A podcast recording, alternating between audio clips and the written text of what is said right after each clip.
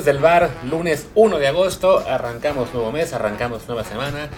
y arrancamos con un programa que es fuera de la costumbre, no es sobre fútbol, aunque quizás sí, quizá un poco relacionado, ya de ustedes dependerá decidir si lo es o no. Pero bueno, es que nos despertamos hoy con una noticia bomba en la NFL y bueno, de un caso que, que generó muchísima controversia en los últimos año y medio básicamente, entonces pues no, no lo podemos dejar de lado, porque además algunas de las cosas que, que pasaron en este caso pues tienen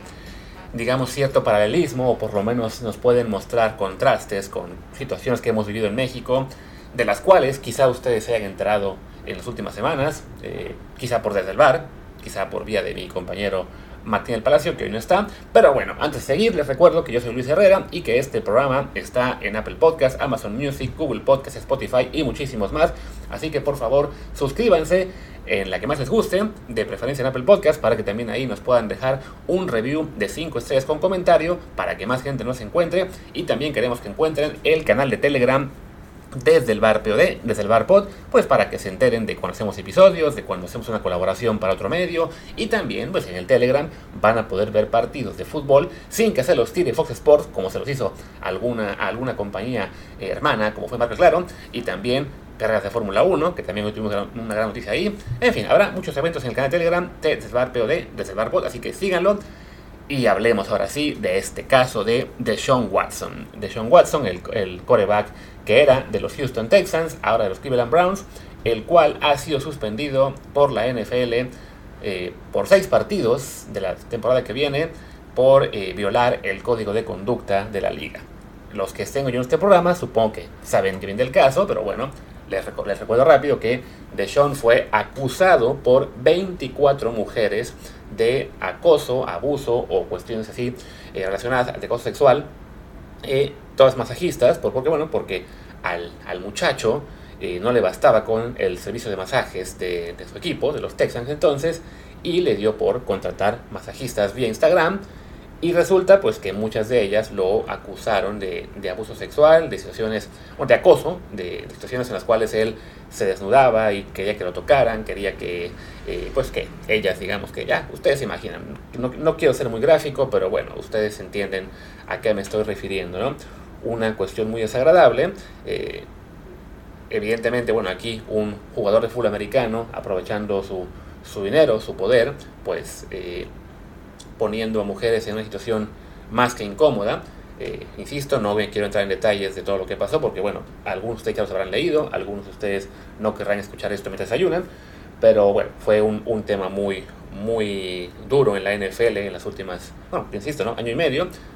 si se les ocurre que ha habido un tema eh, duro, similar, eh, complicado en México, en el fútbol, pues ya ustedes harán la asociación. Y esto nos trae a muchísimas cosas de las cuales hablar, ¿no? Una es la importancia de que haya denuncias en estos casos, no solamente de, la, de las personas abusadas, atacadas, sino también de, a su alrededor, de que, la, de que la prensa trabaje en darles una voz, de que el sistema penal trabaje también. ¿Y a qué voy con esto? Bueno, primero, la prensa fue vital para seguir el desarrollo de este caso de Sean Watson porque eh, supimos, sí, de los 24 casos de, de, de, acusaciones, digamos, formales que se presentaron por vía civil, también supimos, gracias al Sports Illustrated, eh, la, la, reportera, no miento, a esta reportera que se llama Jenny Brentas, que estaba en Sports Illustrated, que detalló algunos de los primeros casos, después se fue al New York Times y ya estando en el New York Times, ella eh, publicó una gran investigación sobre la cual pues resultó que Sean Watson no solamente estuvo en contacto con estas 24 masajistas que lo acusaron, también había unas cuantas que lo defendieron, que dijeron que con ella se portó muy bien y que no, no hubo ningún problema, pero en total esta reportera encontró 66 casos de los, en los cuales Deshaun contactó a una masajista por Instagram en un lapso de 17 meses. O sea, imagínense la frecuencia con la cual tuvo que hacer esto para llegar a 66 diferentes en un lapso, insisto, de 17 meses. Ya cada quien decidirá si quiere creerse la versión de Deshaun de que simplemente pues, necesitaba un masaje y quería ayudar a negocios locales, o si uno detecta ahí un patrón de un hombre que está buscando experiencias sexuales con mujeres diferentes y que encontró en el buscar masajes una, pues una vía de eso, ¿no? De, búsqueda y de, de, casi casi de presas, ¿no? Es una cosa realmente eh, lamentable, ¿no? Insisto, ahí fue el buen trabajo de la prensa el que llevó a conocer estos detalles, no el trabajo de la, de la Fiscalía o de la NFL, por ejemplo, la, Fiscalía, de estos 24 casos que hubo, eh, que, se, que se presentó una demanda civil, de los cuales Sean ya llegó a un acuerdo extra, bueno, extra, extra corte, digamos, con, primero con 20 y parece que ayer con 3 más. Eh, aparte, algunos de esos casos sí presentaron demandas penales contra él, ahí sí para que la policía investigara. Y se llegó a, que un, fiscal de Texas, si no me, no me recuerdo, presentó los casos ante un gran jurado que el gran jurado declinó presentar cargos. Y, de nuevo, ahí la importancia de que la prensa esté ahí empujando, porque al momento en que el fiscal declina presentar cargos, uno de estos insiders que hay en la NFL, Adam Schaster, eh, presenta básicamente la versión del agente y, y, dice, no, ven, esta es la gran prueba de que DeShaun era inocente. Y así lo publicó Schaster y no ha borrado el tweet. Y entonces llega otro periodista, en este caso Mike Florio, eh, un periodista muy reconocido igual en temas de la NFL, que antes, bueno, que es abogado de profesión o era abogado de profesión, entonces conoce muy bien todos estos temas y él explica, a ver, no es que lo estén declarando inocente, es que en cómo funciona el sistema legal aquí en Estados Unidos y en particular en Texas, pues la, cuando llevas la acusación al gran jurado, quien la lleva es el fiscal, que él tiene, digamos, la, la potestad de presentar tanta información como quiera, sea a favor o en contra del acusado. Y lo que muchos fiscales hacen de repente es que cuando van al gran jurado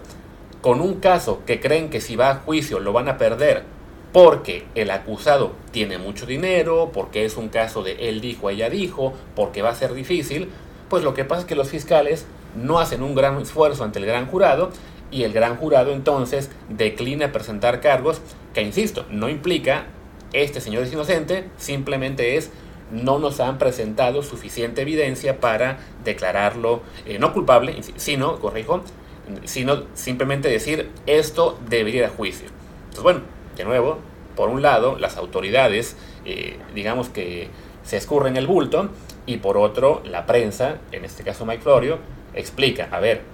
esto no significa este señor es inocente, ¿no? Eh, no, esto no significa, como dice Adam Schefter, que si ustedes eh, le, ven un paralelismo con reporteros mexicanos que simplemente entregan la versión de los agentes o de los clubes o de las autoridades sin hacer ninguna investigación, insisto, ya ustedes sabrán eh, qué pensar o no de ese tipo de reporteros o de insiders, perdón, insiders, pues bueno, por lo menos hay otros buenos periodistas que sí explican, a ver, esto no es que el señor sea inocente, simplemente el fiscal no se quiso aventar el tiro de un juicio contra un acusado con muchos recursos, con grandes abogados y que iba a ser muy complicado, ¿no? Y esto nos lleva ya a lo que es el proceso de la propia liga.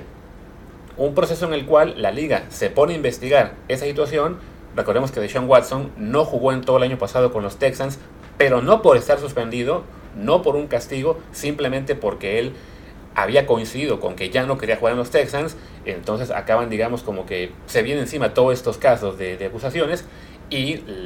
llegan a una especie como de acuerdo entre él y el club de, bueno, que no juegue, lo mantenemos en el plantel, que siga cobrando su sueldo, que eran como 10 millones el año pasado, y ya cuando llegue el momento lo cambiaremos a otro equipo, que lo hicieron justo cuando el gran jurado declinó presentar cargos.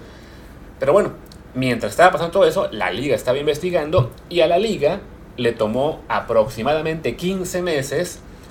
digamos que el hacer ya, el completar su investigación y el presentar, no conclusiones, sino hacer una, una, especie como de juicio ante una juez contratada, ex juez, digamos, que bueno, ahora en lo que es el sistema de la NFL de, violaciones de código de conducta, lo que hacen es que la liga presenta el caso ante un juez, a su vez a Deshaun Watson lo defiende la acción de jugadores, porque bueno, por, por contrato y por cuestiones sindicales así pasa, o sea, los, el sindicato de jugadores tiene que defender a Deshaun Watson, opinen lo que opinen de él, van ante un juez, y, reitero, esto pasa tras 15 meses de investigación. Imagínense que en México tuviéramos un caso similar con acusaciones de acoso o de abuso y nos tomara 15 meses llegar a, una situación así, ¿no? suena razonable, eso suena a una investigación bien hecha, ¿no? no imagínense al revés que la NFL se encontrara con un caso así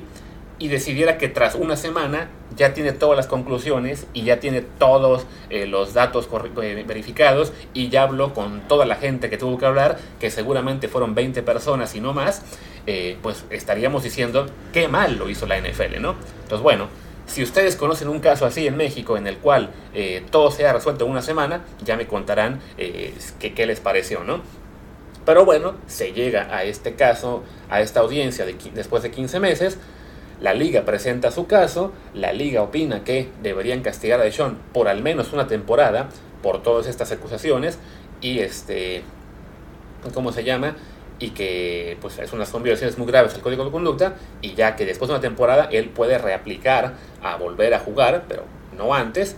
La asociación de jugadores, insisto, en su trabajo de abogado, porque es lo que les toca, dicen, a ver, nosotros eh, consideramos que según este apartado del el contrato colectivo, dice aquí que los, los, los, dueños de equipo y directivos deberían ser juzgados o tratados incluso más eh, severamente que los jugadores cuando hay violaciones de conducta y se ponen a recordar los casos de acusaciones contra el dueño de Washington, con también el de, abusos, también acusaciones de, eh, digamos, de, gente fisgona en los vestidores de, las, de, los cheerleaders en el caso de Dallas, también de acusaciones que hubo eh, contra el dueño de New England, porque le fue por, él también fue a pedir unos masajes en lugares sospechosos, a él no lo acusaron de abuso, simplemente de que él fue a un, masaje a que le dieran un final feliz, entonces, este pues la, la de jugadores, digamos que esa fue su gran, pues su gran carta para eh, exigir a la juez que no fuera tan dura como pedía la liga con Sean Watson y aparentemente les funcionó porque bueno, le dan a Sean Watson un castigo de seis partidos que suena realmente ridículo cuando uno se pone a pensar en otros castigos que ha dado la liga, ¿no? Hablamos de que a un jugador lo acaban de suspender un año completo porque mientras estaba lastimado se le ocurre meter una apuesta de 1.500 dólares a favor de su equipo pero como está prohibido apostar, pues le dan un año completo de suspensión a Calvin Ridley. Eh, hablamos del caso del Deflate Gate, cuando a Tom Brady le dieron cuatro partidos por supuestamente desinflar balones, aunque nunca pudieron probar que lo hubiera hecho, pues cuatro partidos, ¿no? Eh, el caso también de cuando estaba Adrian Peterson, que le, pegaba a sus niños eh, de forma exactamente salvaje, le dieron también creo que cuatro o seis juegos, este, a gente que tiene abuso de sustancias prohibidas le dan cuatro o seis juegos, y así me puedo seguir. Y te quedas con que Deshaun Watson, por estar en contacto con 66 masajistas en año y medio y ser acusado por 24 eh, ya en cuestión civil, que además la parte de la liga dice, en la liga no solamente te pueden, eh, digamos que castigar por ser culpable de un este, delito o de una acusación civil, sino el simple hecho de que te pongas en situación de eh, dañar tu prestigio y el de la liga. Pues aquí hablamos de que Deshaun Watson se puso en situación 66 veces y al menos en 24 en, lo, hizo de forma que acabó generando una demanda en contra suya porque las mujeres afectadas no,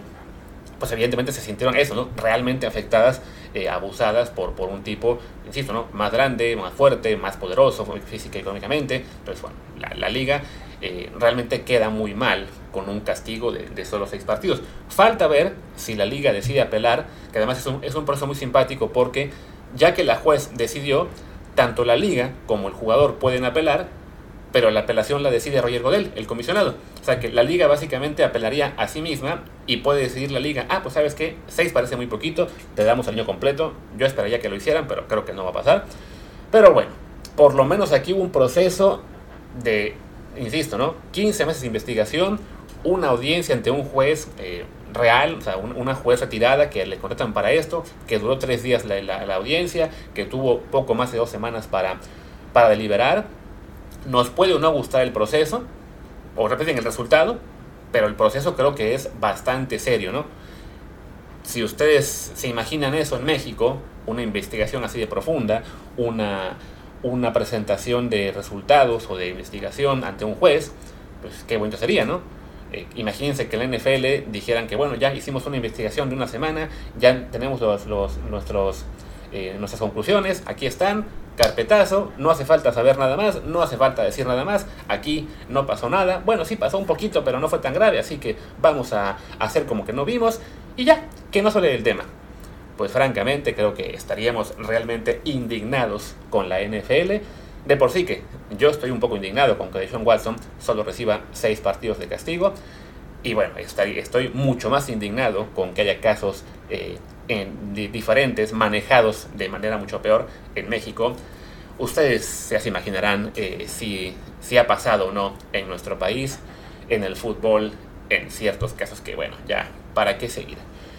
Y bueno, creo que con eso podemos ir despidiendo. Eh, hay, también más temas. Hablamos de que Fernando Alonso cambió de equipo. A César Montes lo buscan en Rusia. Y ya hay Liga MX esta semana. Hay quien critica que juegue Daniel el partido. Hay quien hubo un periodista que se le fue con todo Alexis Vega en el estadio. Y parece que ahora el periodista está pagando las consecuencias. No sé. Hay muchísimos temas más. Pero esos pues los podemos discutir en el chat, ahí en Desde el Bar en Telegram, arroba desde el bar POD, desde el bar pod, y seguramente mañana, ya sea Martín o Matutino, o que hagamos episodio completo, pues hablaremos de, muchas más cosas. Por lo pronto, yo me despido, soy Luis Herrera, mi Twitter es arroba LuisRHA, el del programa es arroba desde el bar POD, desde el bar pod, también está el Telegram ahí, y gracias, hasta la próxima.